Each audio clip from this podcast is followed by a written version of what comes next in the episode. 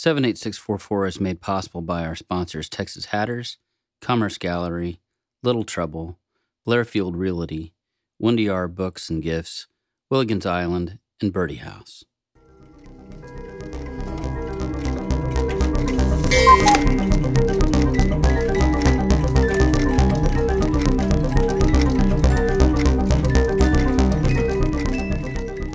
The week that happens after Christmas and before New Year's Eve is a strange time. New Year's always seems like the holiday that happens to other people. Christmas is still around, the decorations are usually still up, and then quickly approaching is the end of the year. And so that means a reset, resolutions, and looking forward to a new year. So, in like fashion with the holiday hangover, we'll have some things on this episode that are about Christmas and others which focus on the passing of time toward New Year's.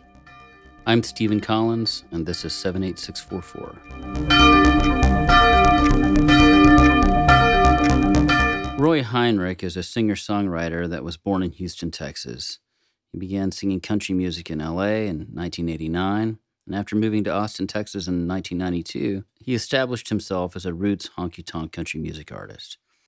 One thing you didn't know is he was also in one of the biggest punk bands in Texas, but he doesn't talk about that here. Roy joined us in the studio to talk about what he's up to lately. Okay, where was home? I'm originally from Houston, and uh, in '88 I moved to Los Angeles for about three years, and then after going through some personal stuff, you know, divorce and all that sort of thing, uh, I had a girlfriend that had lived here before, and she was in the music scene, and she kind of talked me, it moved, moved me in this direction, and, and I loved it. And I needed to be close to my parents. They were getting older, and I knew I would need to be helping them, and I could still make make a go with music, and, and it worked out pretty well. And when you're when you're playing, are you doing a mixture of your stuff and, and other material, or, or? Yeah, I, I, I have some old standards that I do in, in my my style, which is it, it all fits, and I've just gotten to to a point where I realized that I, what I really need to do is just strive to be a better version of myself. You know, I don't don't want to be like anybody. I just want to be me. The nicest thing anybody ever said to me was a, a year or so ago. The guy it was a kind of a belligerent drunk in the bar there, but he said, "You make me feel like I'm in your living room." And I went, "Thanks. That's that's that's the idea." Being from Houston and then going to Los Angeles, did you find more of your Texas self in California and came back, or did you really enjoy California? Or tell me about that. Um, when I moved there, that was when I really started pursuing my own music writing and, and doing my own shows. But I also was a working bass player, and in Houston, it didn't seem quite as easy to do that to combine those two things. And and out there, it was really common for people to play bass with one band the next, and then the next night do a show with their own stuff. And I I just got into that, and I realized that that out in Los Angeles, and it's probably this way everywhere. It was this way in Austin. Everybody there that's from somewhere else is the best in their hometown, and you either rise to the occasion or you go back home. I made friends that that I'm still friends with out there, and played with and met with some extraordinarily good people. And when you play with good people, you get better. I, I used to do more covers, but I kept writing, and, and it seemed like my songs were accepted. There was more avenues of places to play back then. It seems like it's gotten so so crowded, and, and I don't mean to sound critical. It's just the nature of the beast. You know, when things grow, there's they just get to a point where they sort of the bubble. You know, a balloon can only hold so much air. You know, but these days, it seems like, although I still do a bunch of co- select cover songs, I do a, a, big percentage of my own songs. In fact, my wife, who's also my piano player, she she's encouraged me to pick some stuff up out of the closet and dust them off. And I've actually had to relearn a bunch of my, my own songs and they've been go- been going over real well. And I think it's it's partly because I've just gotten more comfortable in my own skin. We put a CD out a few years ago, and it's basically the working band with no, no overdubs, almost live in the studio. I had just restocked my my previous four CDs. And now people don't buy or use CDs anymore. we, we bought a car and there's there's no CD player in it, you know. you know, all my songs, they're all true.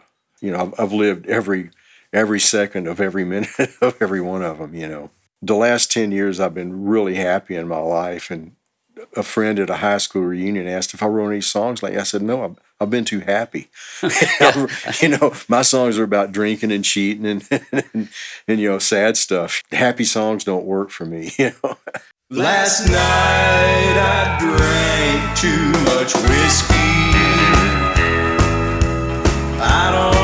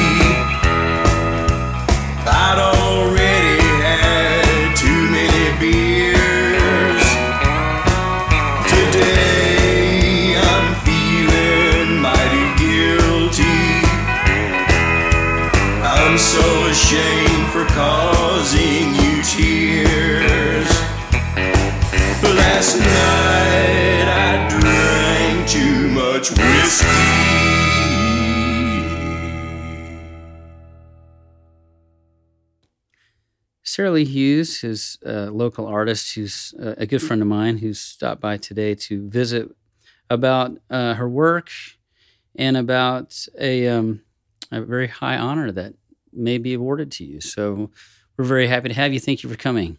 Well, thank you, Stephen. It's great to be here. It's really good to see you. I know. I think we've been ships in the night, so it's great. to- Yes, for a while.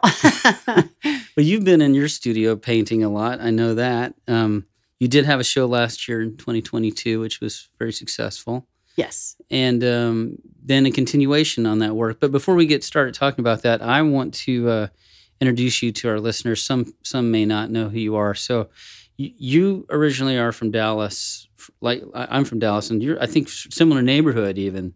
Uh, uh, Old East Dallas, like Lakewood. Yeah, and um, and then so you came to Lockhart a little after I did. My husband and my daughter and I, we were living in Austin. Um, she was born in 2012 and she was about six months old. And we were looking for a new place to rent. And um, woo, it was in May of uh, 2013 and it was getting down to the wire. Um, and we found a great um, house on Craigslist and came out and talked to the landlord and we loved it. And we ate at Smitty's and signed the lease and brought it back to her. And yeah, and so our our stint in Lockhart began in 2013.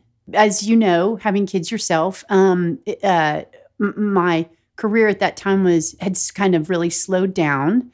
Um, she was six months old. Um, I did a lot of uh, work that I could kind of do in five or 10 minutes and set the kitchen timer for. Um, I, I slowly, over these, I, I can't do math. Oh, so that's 10 years. um, over these 10 years, you know, the space in our garage has uh, transformed itself into my studio. I began with really small projects, and as she got older, I got into bigger projects. And when she started school at Lockhart Montessori, is when I really was able to get back to my large format studio um, painting. I didn't really get to know you until um, I had some projects that I, I needed some illustration for. They were music related projects. Yes. And I came to you for one was a music video.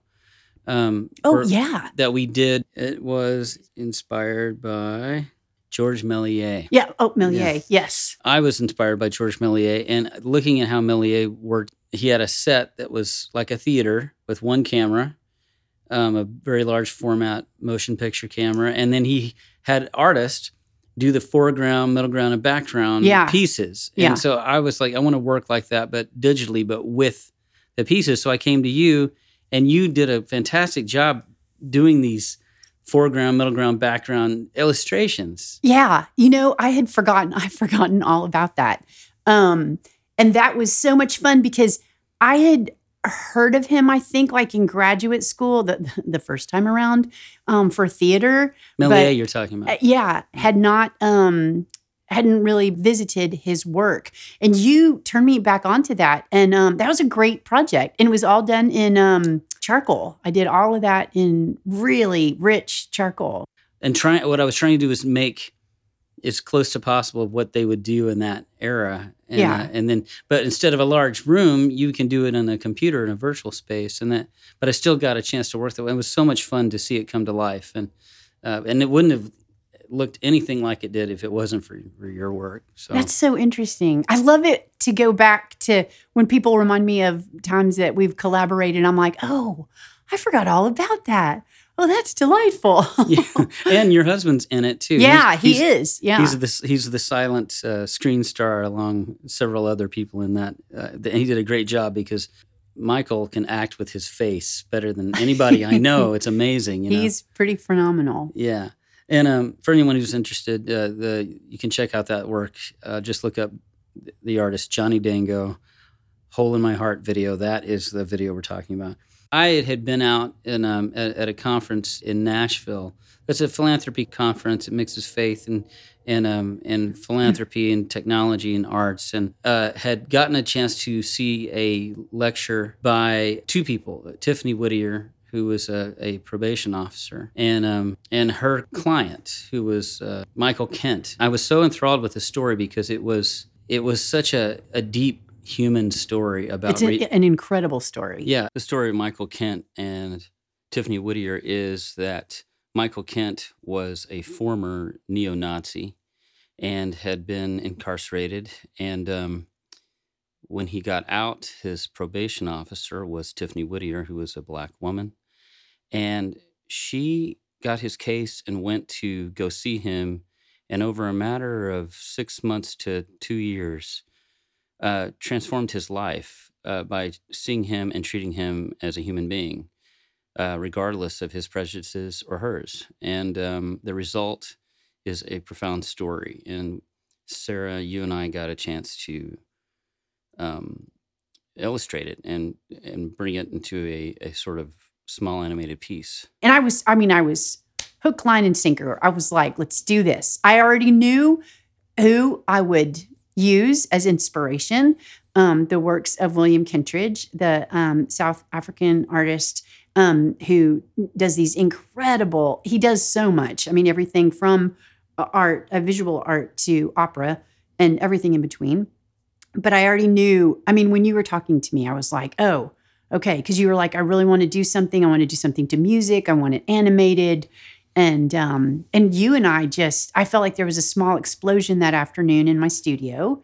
And um, and we we dug in hard and it was that was such and still is it's kind of an ongoing project um but it's that was has been fantastic our our collaboration on two unlikely friends the animated film Yeah, it's an animated piece, and um, it you can you can see it on troubadourimageandsound.com. Uh, we have it available for you to see there. I don't know if it's on your website or not. Um, It is. Oh, it is. and not only it's on the website along with all of the drawings that I made that we animated. Yeah, so if you go to it's sarahleehughes.com, Mhm. correct? SarahLeeHughes.com. You can see Two Unlikely Friends, and we recommend that you see it there. I know you've been spending some of the pandemic working on large format paintings uh, that are sort of personal to you, which is that's a new direction, right? You know, it isn't. Um, it isn't a new direction. Okay. It is picking up something that I have had to pick up and put down and pick up and put down probably over 20 years w- worth of time. Um, ideas um, uh, that, you know, have been nurtured kind of like seeds, ideas that got started and then literally just kind of put on hold. And I had a great show with the Commerce Gallery last October. And then I was able to use some of these more personal pieces to they've really acted as a as a bridge for this next wave of work that's coming. I, I like to think that I work in an open-ended series with everything. So just because let's say the work that was shown last October and some of those things are part of a series, that series isn't closed. Those there are still ideas. I have what I call, if you've talked to me at any length, you know that I have this running list of paintings um, that I'm constantly adding to. And therefore, I hope I really live, I intend to live a long life because I have a lot of paintings to paint. The work now has, uh, it's really getting richer. I've actually spent this year working on four paintings. They're getting so much richer that they're taking a bit more time. I had an incredible uh, exhibition opportunity in August where uh, one of the more recent works called What Will the Neighbors Think? that showed at the Wausau um, exhibit tour was really well received. And now I've I've just finished up. I guess this fall I finished up a work called "Don't Rock the Boat." I'm really enamored right now of uh, idioms um, or phrases that I've heard while growing up in the South, or or just li- like living in the South in general. That kind of with the personal work that I do, it's kind of meshed.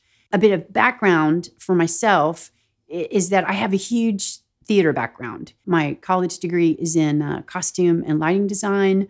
I've spent a lot of time in the theater, a lot of time as a scenic painter for both theater, television, and film.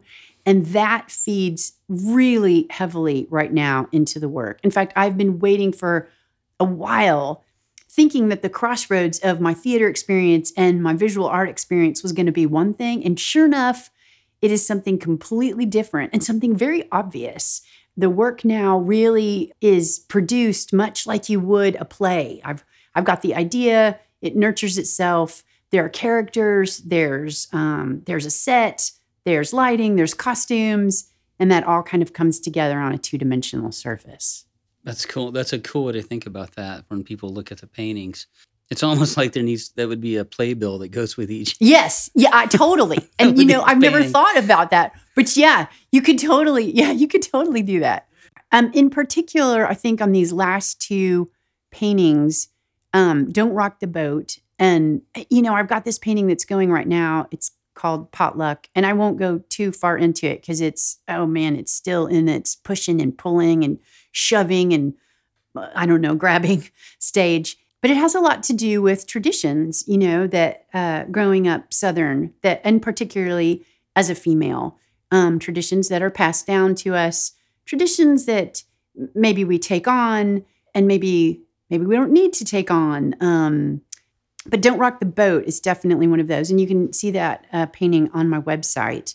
It has uh, different versions of women and time periods and the boat is steered by my daughter who is you know of this new generation the work in general like across the board is definitely about about having grown up in the south and in my particular case what it was like to grow up in the south during the 1970s during the 1980s um, my parents were divorced. My dad was gay. My mom was straight.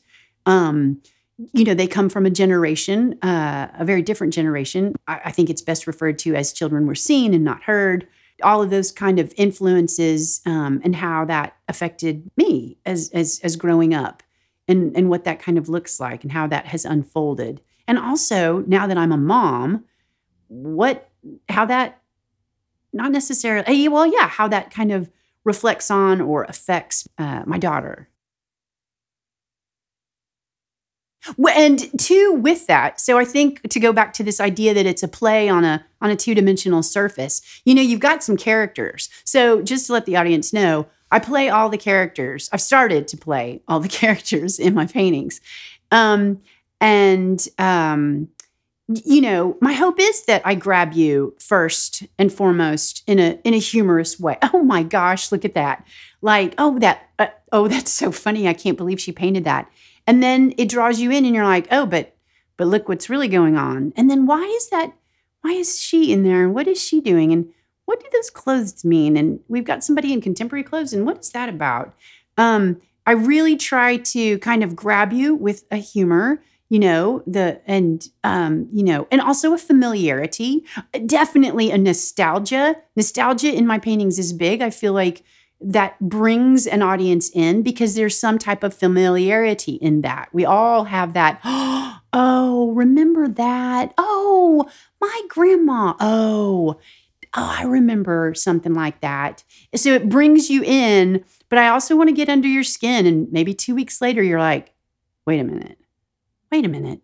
What was that? Did did I see that? Oh, huh. Huh. I wonder if I do I behave like that? Do I do that? I wonder if she meant this. So those are the kinds of things that I'm I'm working for, you know. And I think using the idiom, the nostalgia, the you know the very southernness i have been told which is such a huge compliment i've been told several times like oh my gosh i look at these and they are such southern paintings and i'm like oh, okay yay like check that one off like okay you know work on the next layer of of stuff in the paintings. All this work has now gotten you nominated for the very prestigious Bennett Prize. Yes. Um, you are in the third third finalist, so that's Oh, correct. one of 10 finalists. One of ten finalists. One of 10 finalists. And uh, can you tell us a little bit about the Bennett Prize for those who don't know who I it would, is? I would be happy to. The Bennett Prize was established by Steven Alan Bennett and Dr. Elaine Melotti Schmidt. Um, and it is in its third round. So it's awarded every other year. And this is the third time it's being awarded. The Bennetts are collectors of women artists who work primarily with the figure. It's it's all figurative. They have an incredible collection. They started this prize in 2018 and and it was to promote women figurative painters. Women artists in general do not and have not received the same prestige and seat at the table like their male counterparts. The Bennetts really wanted to to make a change in that. And so they began this prize. I entered I think I I can't remember if I entered the first year, but I know I entered last year. The jurors change every year. For this year, the jurors were um, uh, Zoe Frank, uh, who's an incredible figurative artist. I, I recommend if you have not seen Zoey Frank's work, definitely look her up. Julie Bell, again, an incredible figurative artist. Uh, definitely look her work up. Jason Rosa, who is the CEO and director of the Frye Museum in Seattle. And I hope that I have his last name correct. And in 2021, I think there were, gosh, up to 800 maybe more entrants, and they narrow them down to 10.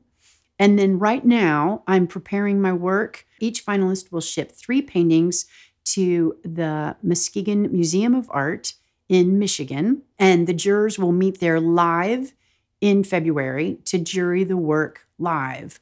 Each of the three paintings will then go on to be included in an exhibition that will travel the United States through 2025.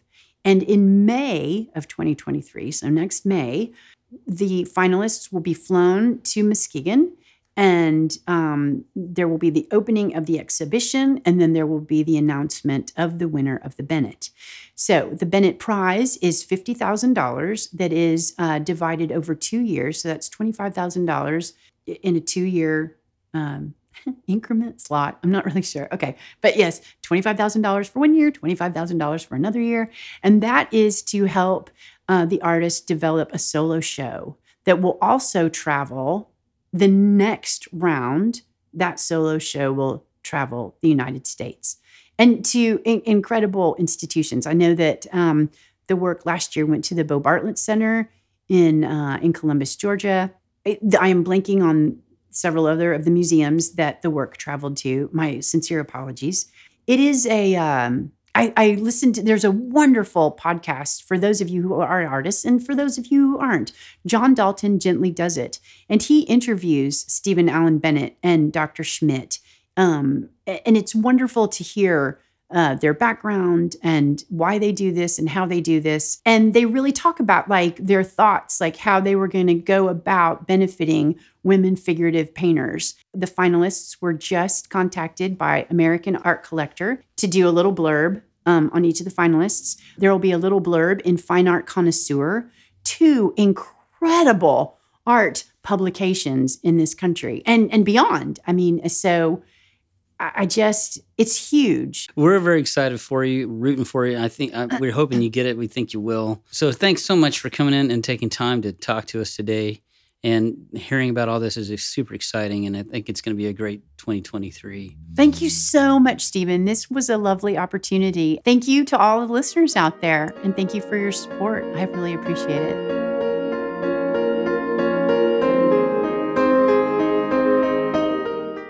The Southwest Museum of Clocks and Watches is a museum on the square in Lockhart. It has a collection of timepieces spanning over three centuries, each with its very own story to tell. In addition to the displaying of many timepieces, the museum's mission of keeping time also includes restoration work and restoring the clocks that are in the courthouses across Texas, including our own. I sat down with the visionary for the Clock Museum and master horologist Gene Galbraith. We opened in 2008, and so uh, next year, to 2023, will be our 15th year, I guess, right? Okay, all right. Well, um, yeah, 2008, I guess that's right, because I came in 2007. And it wasn't always where it, where it is now. It used to be where the culinary room is when I. Yes, yes. We at the were in corner. the corner uh, there uh, in the three story building, uh, the Brock building. And uh, we uh, got notice that uh, they had sold the building and uh, that we would have to move out. So we moved out and went into storage for a year. Then we got a call from our present location. I was uh, uh, a full time teacher in the Austin Independent School District. When I retired in 1991, I was involved with uh, antiques uh, sales and uh, I acquired a lot of clocks, but I didn't know how to repair the clocks. So I uh, apprenticed out to a clockmaker in Austin for five years. I worked for him for $8 an hour. After five years, he said, I think you're a certified clockmaker. Go uh, start your own business. So I did that. But before I could get off the ground, Bob Larson on 35th Street contacted me and said, I'll hire you and pay you half of the proceeds for the work that you do. I took him up on that and uh, worked with him for five years.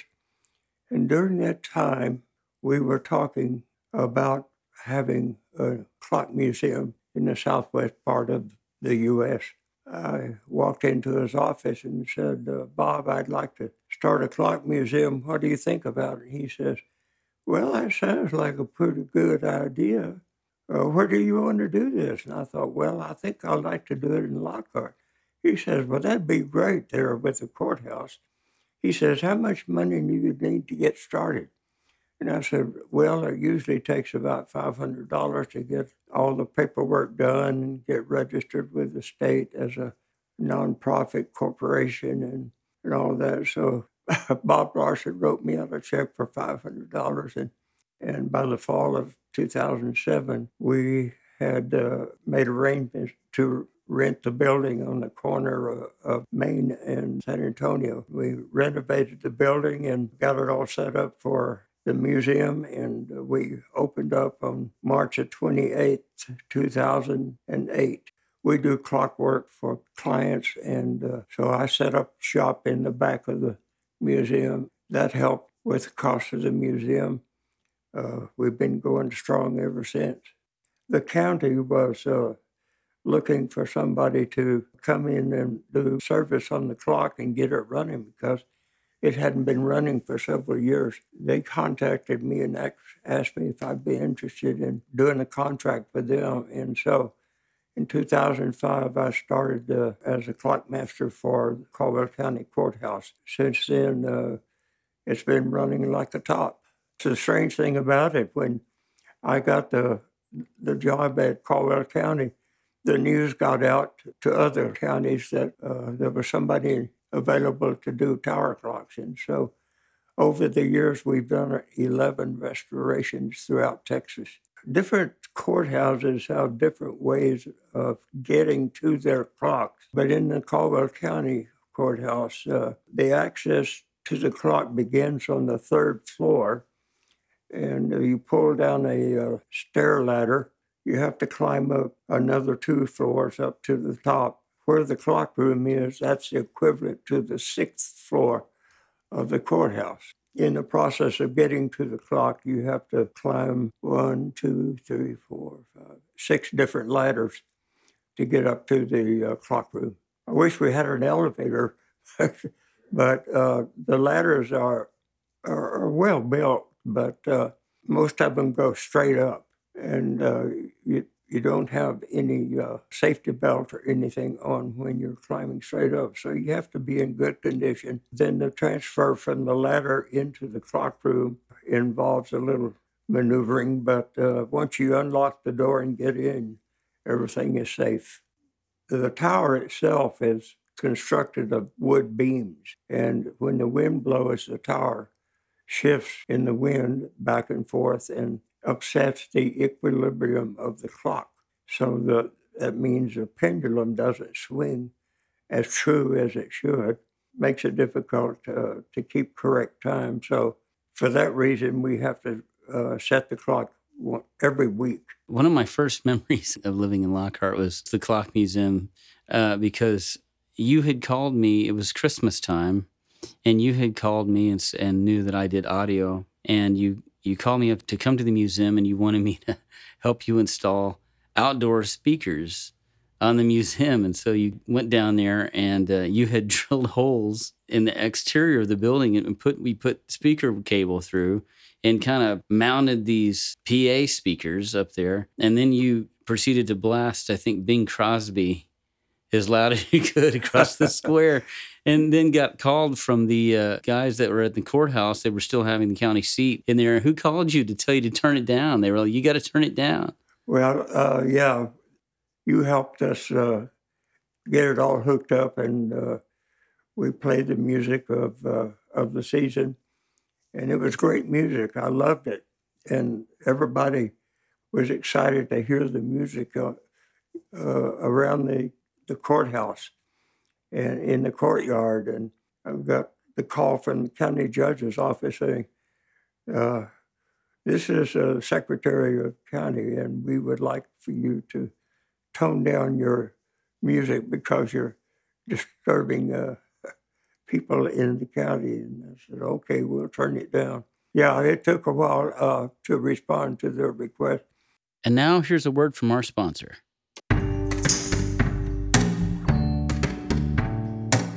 Phone rings, 935, and he goes, uh, hello, this is this Texas Hatter. I said, yes, sir.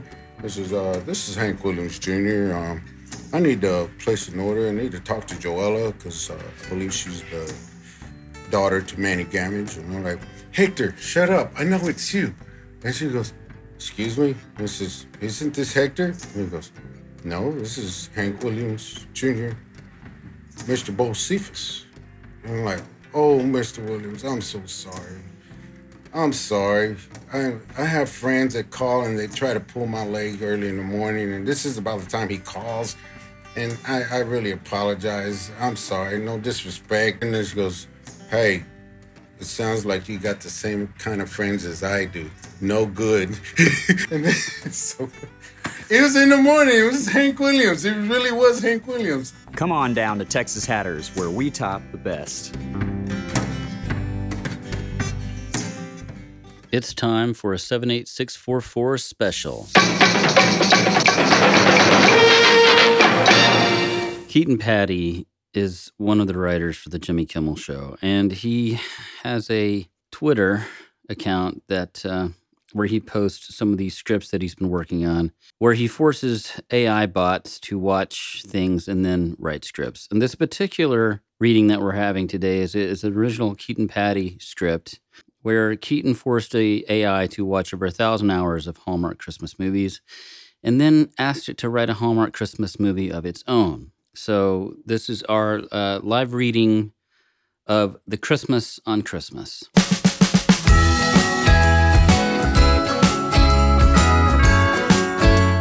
The setting is a small town snow globe refillery. We see a single mother refilling the snow globes with Christmas juice. She is widow. Her husband died in every war. I refill globes better than Jesus' claws, yet still my twins are dad free. Why? They need double dad. A businessman enters the shop. He wears clothes that cost money. His hands are briefcases, and he is Hallmark hot. Hi. Do your snow globes lack wet? Hurry. Christmas is attack soon. The businessman has a flashback to when he was a business boy. A Christmas tree explodes his family on purpose, and now he hates trees and Christmas and explosions. He exits the flashback. Shut your sound. I am from Huge City. I bought your land and am turning it into an oil resort. This is a family business. I sell families. I am widow. My husband is now Bones. The single mother points to her husband's bones in the corner of the room. They are all gift wrapped in eggnog. All of my wives are bones. That is America, but I must make money for my twins to live. They are a prince. I too own twins. Please, don't have bought my land. Christmas is today. Businessman laughs. I bought Christmas and now it is never, unless we go on dates. I cannot date because of a snow curse. I pray Santa Claus helps me. But Santa cannot help. She did not know, but Santa was her husband. Santa is Bones. Bones help nobody.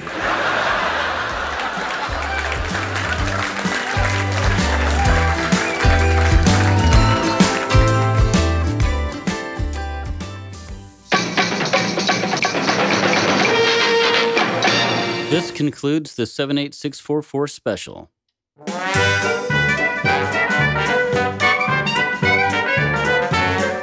Saturday, December 31st, on New Year's Eve, The Pearl will be having its New Year's Eve party with RDO Band from San Antonio from 8:30 to 11:30 p.m. Little Trouble and the Gaslight Theater present Midnight in New Orleans, a New Year's Eve party benefiting the Gaslight Baker Theater from 8 p.m. to 2 a.m. Hailey Tuck will be playing, as well as DJs Dave Francis, Clara Francis, and Kevin Trevector. Get your tickets before they're sold out. Old Pal will be having music on the jukebox, biscuits, and black eyed peas at midnight. Sunday, January 1st, New Year's Day, Old Pal will be having Halliana from 12 to 2 p.m. Wednesday, January 4th, The Pearl will be having Stony Gable from 7 to 9 p.m. Best Little Wine and Bookshop is going to be having Mr. Carter's Smooth Blues Corner from 6:30 to 9 p.m. Thursday, January 5th, Old Pal will be having Lily Milford from 7 to 9 p.m. Friday, January 6th is First Friday. Old Pal will be having Emily Herring and the Family Band from 9:30 to 11:30 p.m. The Pearl will be having Michael James Trio from 8 to 10 p.m. Arts and Craft will be having Joe Bob's Bar and Grill Band starting at 8 p.m. Sunday, January 7th, Old Pal will be having Sidetracked from 9:30 to 11:30 p.m. The Pearl will be having the Sunday matinee with W.C. Clark at 3 to 5 p.m. Wednesday, January 11th, Old Pal will be having Parker Chapin Presents Chicken Fried Steak Night at 7 to 9 p.m. The Pearl will be having Whiskey Wednesdays with Lockhart singer songwriter Chris Lancaster, 7 to 9 p.m. Best Little Wine and Bookshop will be having Mr. Carter's Smooth Blues Corner, 6.30 to 9 p.m. Thursday, January 12th, Old Pal will be having Mary Charlotte Young from 7 to 9 p.m.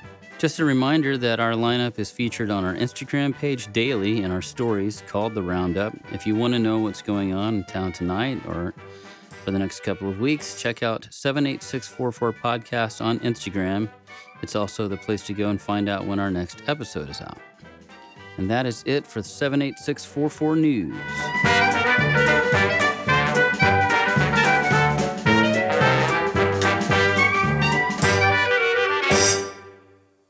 Hailey Tuck is is here today, and thank you for coming in. And oh uh, man, thanks for having me. I hope I'm here all the time. Please, let's be best friends. your story is very interesting because you you're a Texas girl, and then you you have a journey that's sort of a, a mystical type of journey of of the poet's journey a little bit. Mhm. So, can you talk a little bit about you know growing up in Bastrop and then the legacy of going to a religious school and then saying we haven't talked about what happened, but it sounds like you were like I need to go to Paris. Yeah, I mean, sure. It's probably more like the, the anti hero's journey. I went to Baptist military boarding school um, from when I was uh, 13. And my dad, in, the, in one of the greatest cells of all time, told me it was going to be like Hogwarts. And, um, but it was, I will say that it was interesting. I mean, I don't know. What, what do you do with, what do you do with that?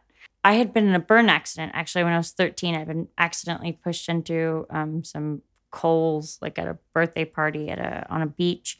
My dad, being a lawyer, um, sued, and I had some money put away that was supposed to uh, probably put me through some conservatory. Um, but instead, I used it to go to Paris because it hit my bank account at 18, at least in payments. I moved to Paris, and it, and and I thought it was going to be like supermodels and like Ernest Hemingway, and instead it was just completely strange, and and I was alone and and a you know a giant metropolitan city. I was in the squat, and then I met this girl on a bus who was wearing a vintage dress, and we started talking. And I mean, it's so crazy how these things like shape your entire life, um, which is wild. But we started talking on the bus, and she was kind of going through some marital issues, and you know we, we're waxing poetic to each other. And she says, "Well, you know, I'm actually house sitting um, for this couple who's a count and countess. The the countess is American." Um, and you know, you can probably crash on their velvet couch for a moment while they're gone. And she is throwing a party when the couple in question is returning home. And now I'm very close with them, so I know that I'm sure that especially Sorrel, the the the, the keeper of the coop, would not have loved having like a party in her house when she's coming home from vacation and probably tired and you know just looking to collapse in bed.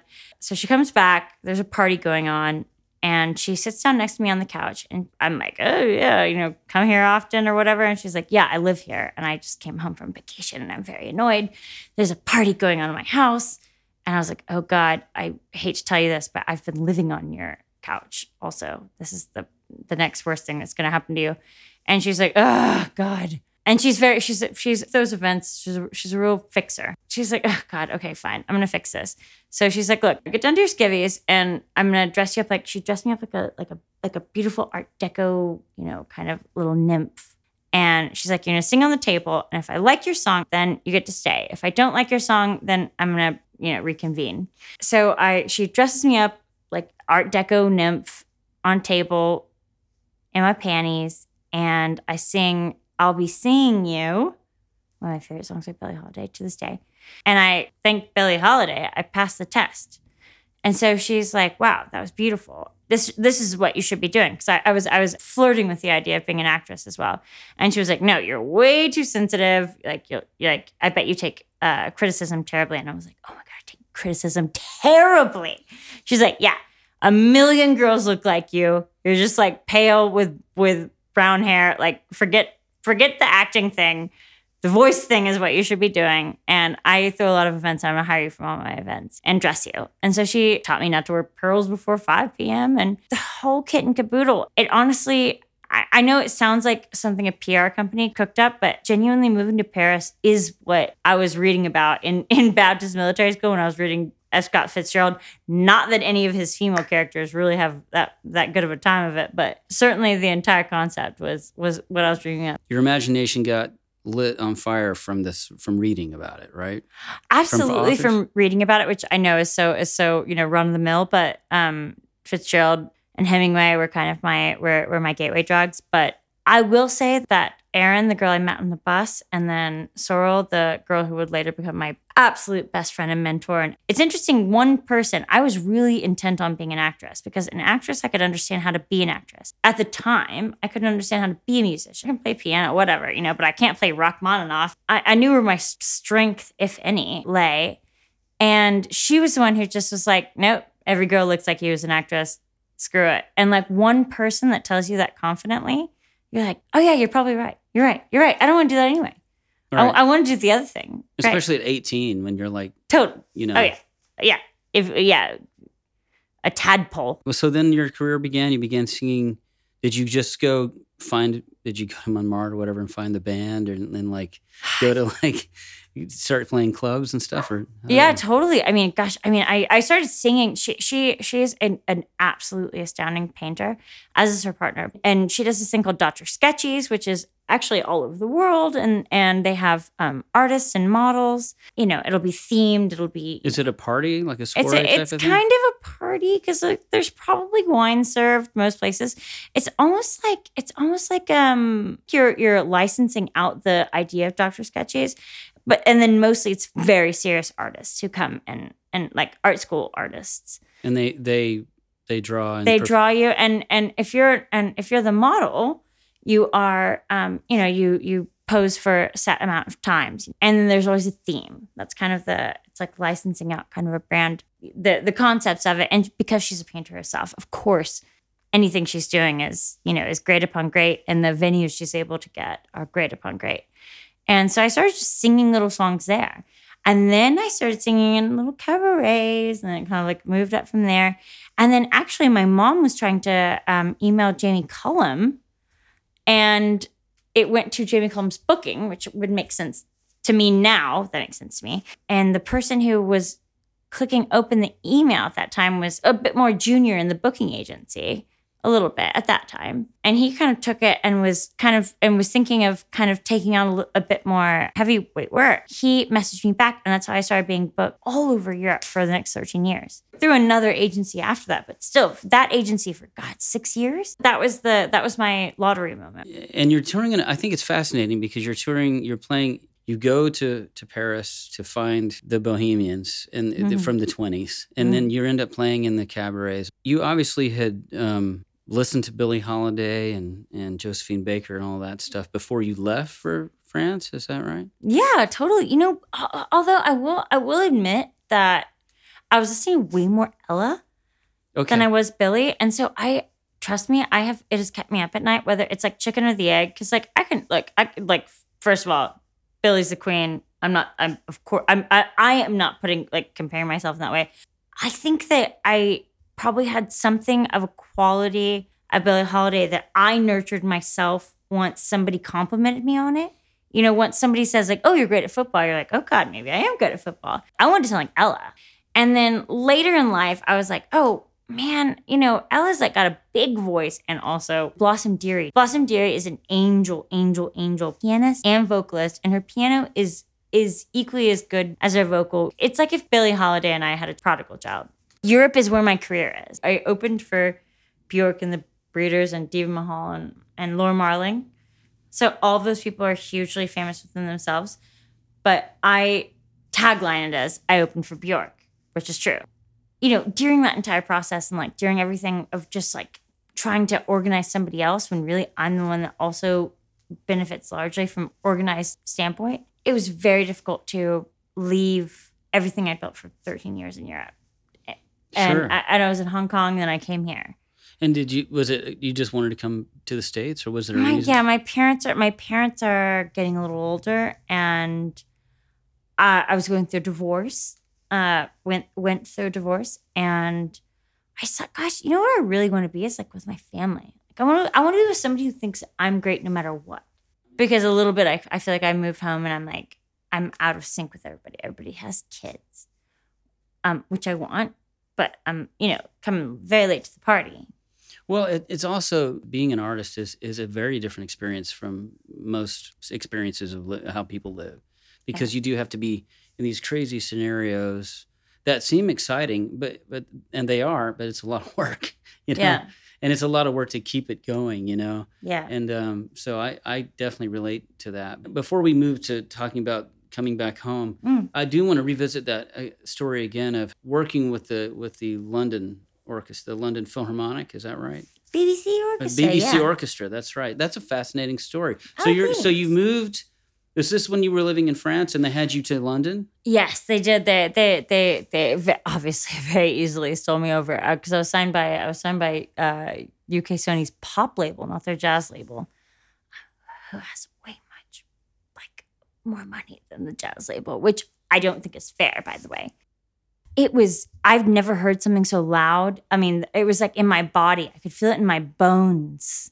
Every instrument, it was it was vibrating, and it was so gorgeous and amazing. And I was so obviously honored to be there, you Yeah. know, like, you know, by some sort of beautiful accident. But boy, did they not think that went through a little bit. Not not by the way, once I was once I'm in, I'm all in. But they were doing strange fruit. There's so few songs that I won't sing. I mean, I'm I'm a jazz singer, I'm for sale.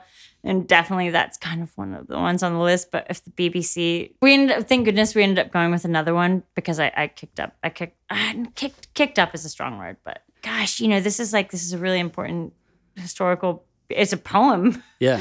you know, that was put to music. And I just don't, there's, we have, we have so many other things to choose from. Yeah. I, I feel like there's a lot of other options here. Yeah. This one is not going to go over well.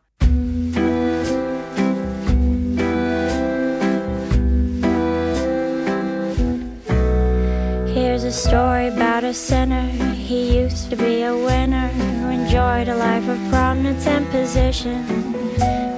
The pressures at the office and his socialite engagements and his selfish wife's fanatical ambition. Well, it turned him to the booze and he got mixed up with a floozy. She led him to a life of indecision. The floozy made him spend his dough. She left him lying on Skid Row, a drunken log in some Salvation Army mission. It's such a shame.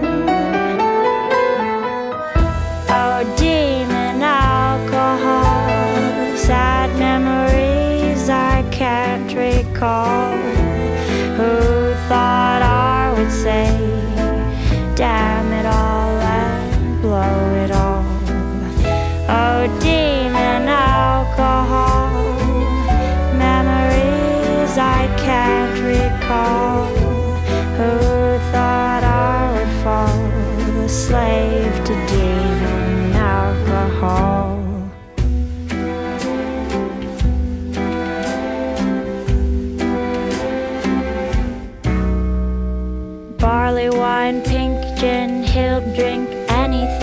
Port, Pernod or tequila, rum, scotch, vodka on the rocks, as long as all his troubles disappear.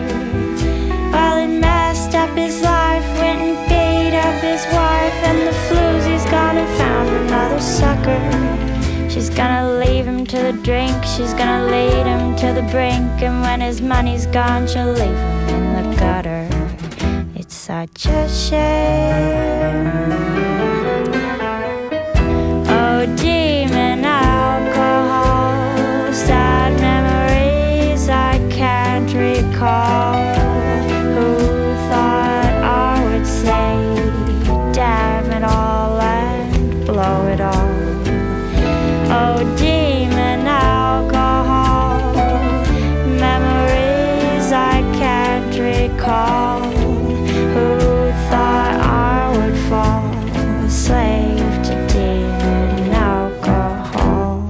Hailey Tuck will be playing at the Little Trouble and Gaslight Theater Midnight in New Orleans New Year's Eve party, Saturday, December 31st.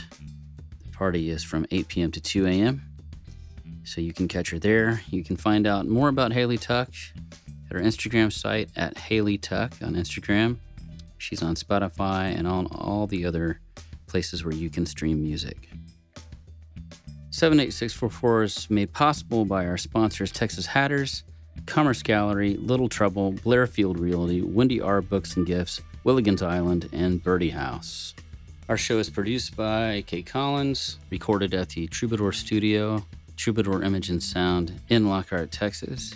In studio performances by Hailey Tuck, performances by Roy Heinrich. 78644 is streamed on where 78644 can be heard on all major podcast formats Radio Public, Google Podcast, Apple Podcast.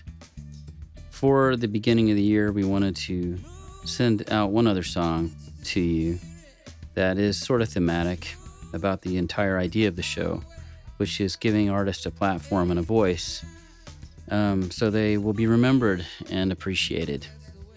This is one of my songs called When the Music's Not Forgotten that I recorded under my band name Dead Man. It was written directly after the death of Johnny Cash and June Carter Cash. It's a song about um, all the great songwriters that taught us what to do and how to do it. So, Happy New Year and Happy 2023 from us to you.